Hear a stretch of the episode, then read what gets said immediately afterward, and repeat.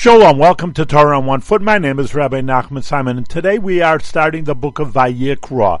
And if you look in the Hebrew, actually, Vayikra is spelled with a small aleph. Usually the letters in the Torah are all average letters, and this one's with small aleph. Why is that? Well, look and contrast that with Adam, the first man, and in the book of Chronicles, uh, Adam has a big aleph. So here Adam is a big aleph and Moses has a small aleph. Well, the small aleph shows that he is humble, and that Moshe Rabbeinu became a great leader of the Jewish people because he was humble.